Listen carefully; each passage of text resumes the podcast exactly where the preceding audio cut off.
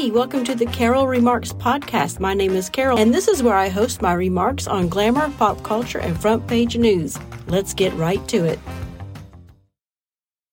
Well, hello and good morning. Happy Monday, um, I guess.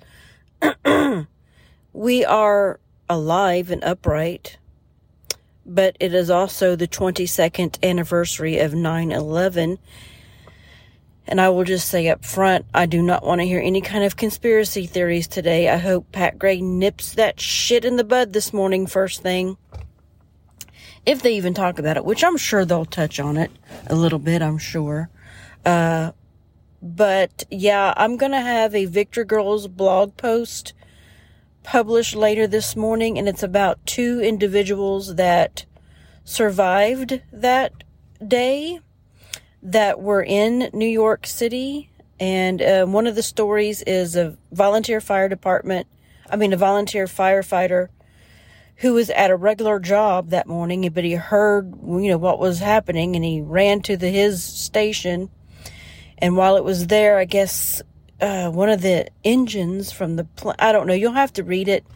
Um, anyway, he survived and what he did was he, he suffered for these whole 22 years with survivor's guilt, which led into mental health issues and uh, ups and downs and all that. And he decided that this year was going to be different and he was going to hike the Appalachian Trail, raise money and awareness. And uh, that's what he did. He had to, and on his way during his hike, you know, he came across a young man hiker and he was telling him his story and it's it's an interesting read. Um, if you'd like to go look at that, I have links within that blog post that goes to the original story, and then the second one is of um, um, a young man who was visiting and staying with his girlfriend that night in an apartment there in New York City, where you could look out the window and see the World Trade Centers, uh, or the World Trade Center, and then there was she had roommates, and then the roommate had a friend over as well that night on September 10th. And so the next day, the, all the roommates who lived there, they got up to go to work and left their two guests in the apartment. And so they didn't even know each other. Didn't they didn't even know each other. And when this whole thing went down and they spent that morning together, experiencing this thing and he didn't even know her name and didn't remember her name or whatever. 22 years later he decided to try to track her down and he did. That's a that's an interesting story if you'd like to go read that. Um, but then mike slater on the way in this morning he was talking about all these people that you know, narrowly missed being there for whatever reason. He talked about then an executive chef for in one of the restaurants in the World Trade Center, he decided to uh, stop and buy some sunglasses on the way into work, and so he wasn't there. He he stood on the ground and watched it happen as he was buying sunglasses. Or the um, what really get the story that got me the most was uh, uh somebody was trying to come into work and she forgot as a guest or whatever she forgot her driver's license so she called up to the office and the guy, the boss guy, whatever, normally he would have sent his secretary down to sign her in. But the secretary was eight months pregnant, so he decided to do the gentlemanly thing and walk down himself and get her, or go down to the ground, go down to the lobby and get her. Well, you know what happened. They were in the lobby pregnant woman, eight months pregnant, stayed up, man, and oh, just all these narrowly missed missed things. Or, or for example, he gave another story. This guy, he was supposed to be on flight 93, the one that, you know, went and went, crashed into Pennsylvania. He was supposed to be on that flight, but the night before he was hiking, he broke his ankle or whatever, and he, so he couldn't go and they changed his flight. They moved him off and moved it, you know, and Mike Slater was talking, man, thinking about an inconvenience, you know, blah, blah, blah. And then you realize what could have happened to you. But then another person, his flight was delayed, so they switched him over to Flight 93. And oh my gosh, can you just all the circumstances and things that happened that day that either prevented you from being there or put you there? It's just crazy. It's crazy. Um, but yeah, it's 9 11, 22 years ago. He was also talking about how mainly our military today has no connections to that day. The people, the young people that are in the military today have no connection with 9 11. Uh, 22 years ago. It seems to me like it was just yesterday sometimes.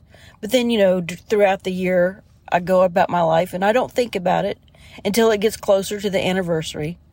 But, um, yeah. Yeah, I just, uh, just take a moment, please today and remember. I wish, though, that they had built those towers back instead of building that one big, gigantic one. I wish they'd built those twin towers back as a fuck you to the terrors, terrorists. but they didn't. So, anyway, moving on. Uh, what else was, oh, Joe Biden. My goodness. You know, he's not going to be there at the ceremony today. And when I first heard that, weeks ago, I thought, well, good. I don't want his old ass there anyway. He doesn't. He doesn't deserve to be. He doesn't need to be there. But people are upset that he's not going to be there. Um, but did you see his speech over in Vietnam? My goodness. And I know Pat Gray's going to tear it apart today. I hope he does. My goodness gracious. What an embarrassment. Wow. All right. So let me see. Uh, I guess question of the day would be where were you on 9 11? Where were you if you were born? if you were even born then, 22 years ago. I think my audience is older than that though. So where were you uh, when that happened, if you care to share?